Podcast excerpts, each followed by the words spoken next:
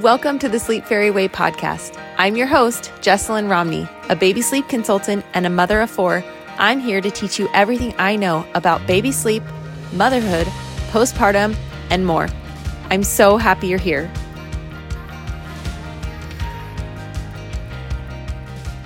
Hello, and welcome to the podcast today. Today is a topic that I hold near and dear to my heart. Um, it's a little bit hard to talk about, but it needs to be talked about because it is Infertility Awareness Week right now. And whether you know it or not, there are so many people around you struggling with infertility. In fact, 15% of couples will struggle with infertility.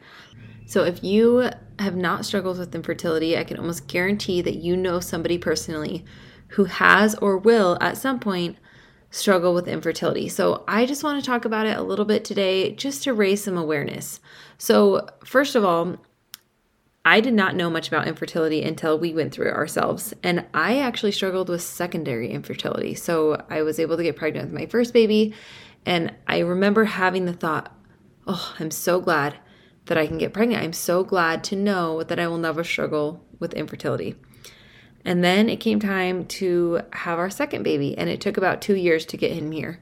And I remember after about nine months, when we finally realized something wasn't right and we needed to go see a fertility specialist, and my OB referred us to a fertility specialist, he was telling us how common the secondary infertility is. So, again, I just want to raise awareness and I just want to bring some, I guess, sensitivity to the subject because, like I said, chances are you or someone you know will go through this at some point, and it is heart wrenching. It is awful. I hated every second of it. And yeah, I just want to talk about it a little bit today. So, one thing I do want to say before I start is that, and this is what my fertility specialist said to me he said, whether it's been six months or six years, it hurts. And I say that because there are so many situations that will always be harder than your situation but that doesn't diminish the fact that what you're going through is hard. So you can't compare your hard to somebody else's hard because everybody has their own struggles and that doesn't take away from your struggle and that doesn't take away for some from somebody else's struggle. So I guess all that to say if you know somebody who's been struggling with infertility for a year and then they get pregnant, it's not helpful to say, "Oh, well, at least you didn't have to wait 5 years like my friend." Like everybody who is going through infertility is struggling, is hurting, is, you know, feeling all of these feelings of heartbreak and confusion and feeling like a failure. And there's just so much that goes on during that infertility journey. And so it's not helpful to compare timing and compare infertility journeys with other people. So I just want to start off by saying that, repeating what my fertility specialist said, whether it's been six months or six years, it hurts. Um, so I am just going to share kind of my personal journey, what I went through, and then I'll share some things that I learned along the way and some things that might be helpful to say to somebody who is struggling and some things that are not so helpful to say to people who are struggling. So for us, like I said, it had been about nine months of trying, and I just knew something was off. I was going 75 days without a cycle and taking a million negative pregnancy tests. And I thought, okay, there's no way I'm not pregnant because I have not had a period for 75 days. But also, all of these tests are negative. So I'd go to the doctor and they're like, yeah, no, you're not pregnant. And so, anyways, when I went to my fertility specialist, turns out I had PCOS. I had no idea. And that is a whole nother topic, which could be talked about on a different day. But I had PCOS. My body was not ovulating. I was not having regular cycles at all. So, first, we started with taking a medication that would force my body to have a period, to shed the lining and to try to restart my cycles. And then I was taking progesterone to see if that would regulate my cycles. And we were just trying to do all of these things to kind of help my body get back on track without actually forcing ovulation with something like Femara or Clomid. Um, none of it worked. And so then he said, okay, well, let's just start with Femara. We tried three rounds of Femara, it did nothing. So he said, okay, well, let's try Clomid. Um, but he did warn me that it could be risky because Clomid essentially helps your eggs grow and like force them out to force ovulation. So, anyways, we knew it was a risk, but we're like, well, we've tried everything else. And the next step would be IUI. So let's just try this before we go into IUI. And then if that didn't work, you go into IVF. So, anyways, we tried Clomid. And during this time, we were we were at a family reunion, which was like the worst timing ever. We're at a family reunion, and my husband could only stay for a couple days, so I dropped him off at the airport. And on the way home from the airport, I felt like I was I felt like my appendix had exploded. Honestly, that was the best way to describe it. I had so much pain in my stomach. I had my toddler in the back seat. I carried her into Target. I was trying to find some sort of medication to help me. I had no idea what I was doing. I was just panicking. I finally got myself back to the location where the family reunion was. Luckily, my toddler had fallen asleep in the car, which she never does. So I had a cousin come pick her up, carry her to bed, and my dad drove me to the emergency room. And they, you know, put a bunch of pain meds in an IV and they basically managed the medication. And they said, Well, we took some blood work. You're not pregnant, but you need to go see your fertility specialist. Like, there's nothing we can do for you here. So I got home after that trip and went to my fertility specialist, and he did an ultrasound. And he said that the Clomid had actually taken one of the cysts that I had already had on my ovaries and turned it into the size of an orange. And then from the weight of that, it had flipped my ovary down, cut off the blood supply to my ovary, and I could have lost my ovary. But he said, somehow, straight up miracle, my ovary was able to flip back and regain blood supply. Um, so I did not lose my ovary, but he's like, that was so risky. We can't do that again. We're going to cut the Clomid. We need to give your body a full month to recover. So come back in a month, but, and we'll try again. Like we'll talk about treatment options, but I also want you to come back in two weeks so we can check on the cyst. Um, because if it doesn't shrink on its own, then we'll have to operate and remove it and all that stuff. So I went back two weeks later. He did an ultrasound and he said, see, and I'll get emotional talking about it, but he said, um, not only is your cyst gone, which is like there's no explanation for that, but you also ovulated yesterday. And he's like, I don't know how there I don't know why, but um, there is a slight chance that you could get pregnant on your own right now. Um, I should, not. It's good you can't see my face right now because I get very emotional talking about this, but it was a complete miracle, and I believe in God, and I believe that this was a miracle from God. But um, I had ovulated, and that is when I was able to get pregnant with my son. And so we did not have to go the IUI route. We did not have to go through IVF. And, you know, we were just very, very lucky and blessed that, that my journey ended when it did. Um, but through those two years, I learned so much about how the female body works. I learned so much about what it actually takes to conceive a child and how many moving parts have to work perfectly together in order to make that happen, and how much of a miracle truly every single pregnancy and every single baby is. And I wouldn't trade that knowledge or that experience for anything because of how much I learned.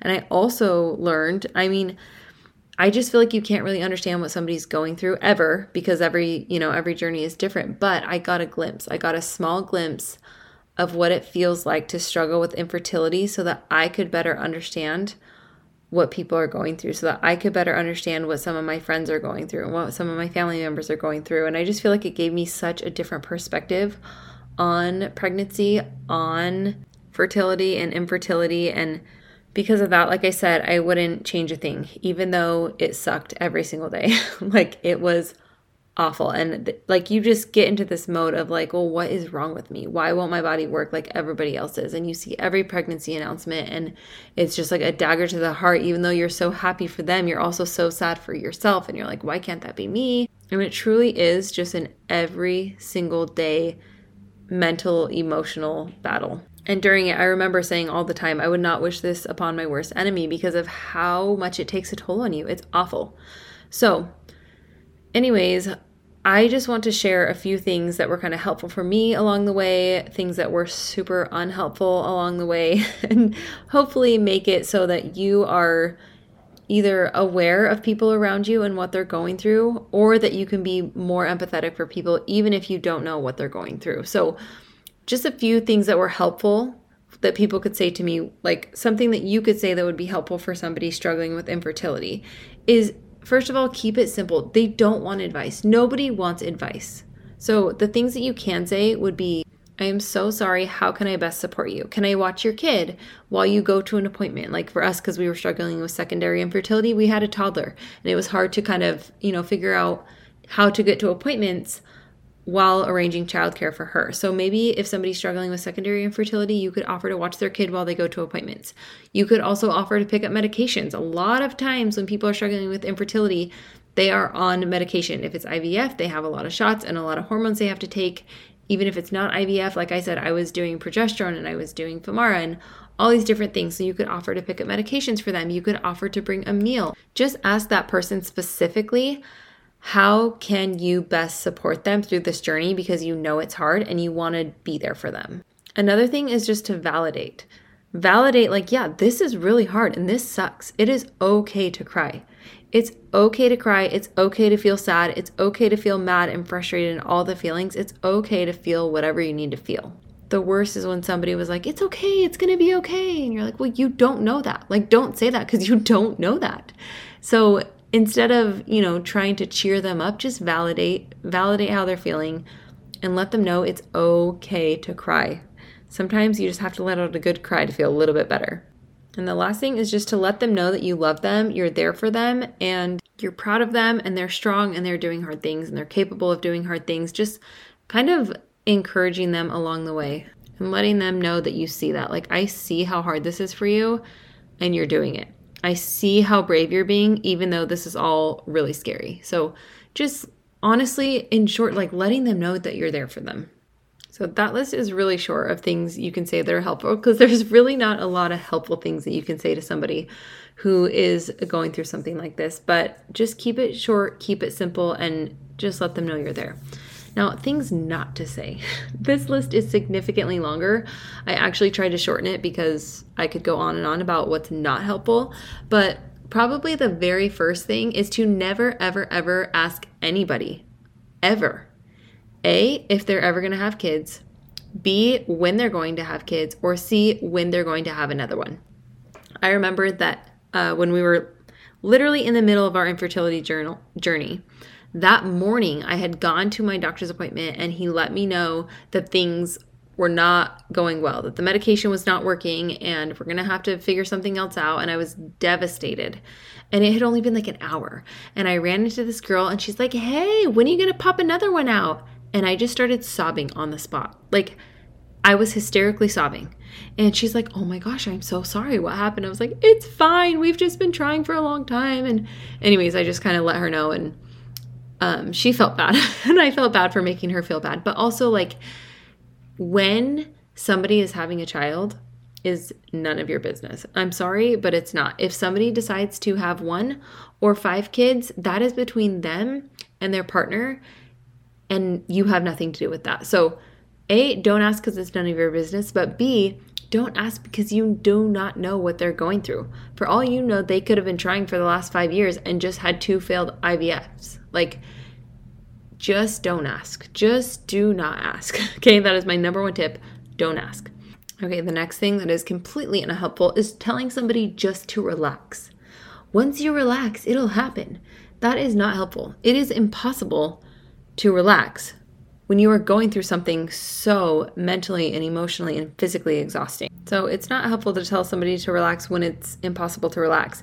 But it also is kind of implying that it's your fault. Like the reason it's not happening is because you're so stressed out. If you could just calm down, take a deep breath, everything's gonna be fine. It's gonna work out. You're gonna get pregnant as soon as you learn to just let go and relax. Another thing that's not helpful is saying, it's okay, there's always next month when they're telling you that they just took another negative pregnancy test that is not helpful. they they know that there's next month. They know that there's another cycle, but they also know that this was another cycle that they just feel like they failed in again. And hearing that it's okay, there's always next time, just completely invalidates the feelings they're feeling. So don't tell them there's always next month. They they already know that. they know that there's another month coming and they might be worried that the next month will fail too. So that is just not helpful at all. Okay, next. I can almost guarantee you that if somebody is struggling with infertility, not only have they talked to their doctor about all the options, but they have Googled every single option in the book. So coming up to somebody and saying, oh my gosh, you can't get pregnant? Well, have you ever tried fill in the blank? not helpful because yes, they have tried that. Otherwise, they would not be in the situation they are in. They are trying everything they possibly can. And so, you, as an outsider who has no idea what they've been through, suggesting, Oh, have you tried this? Have you tried drinking this type of water first thing in the morning? Like, of course I have. Of course I have tried everything I could possibly try that Google has to offer and that my doctor has to offer. So, again, don't ask them if they've tried anything. Instead, if you're curious, if you're genuinely curious and you want to know what they have tried, ask them. What have you tried so far? I'm sure this has been really, really hard for you. What steps have you taken? What what route does your doctor want you to go? I'd love to hear more about it. Be curious and listen. Just be curious and listen to everything they tell you because sometimes it helps them to talk it through. Like, oh, look how far we've come. We actually have tried a lot of things so far, and we're going to continue to try. So, ask questions, don't give suggestions. And the last one is specifically for people who are struggling with secondary infertility. Don't say, at least you already have one, or at least you already have two, because yes, well, these people and us included, because we had a child already when we were struggling with infertility, yes, we have a child, but that does not take away the fact that we do not feel like our family is complete, that we feel like there are still missing parts to our family, that we are still missing these beautiful little tiny babies that we can feel are supposed to be in our family, but we just don't know how to get them here. It's not working. So, saying, oh, at least you already have one, these people can't even have one.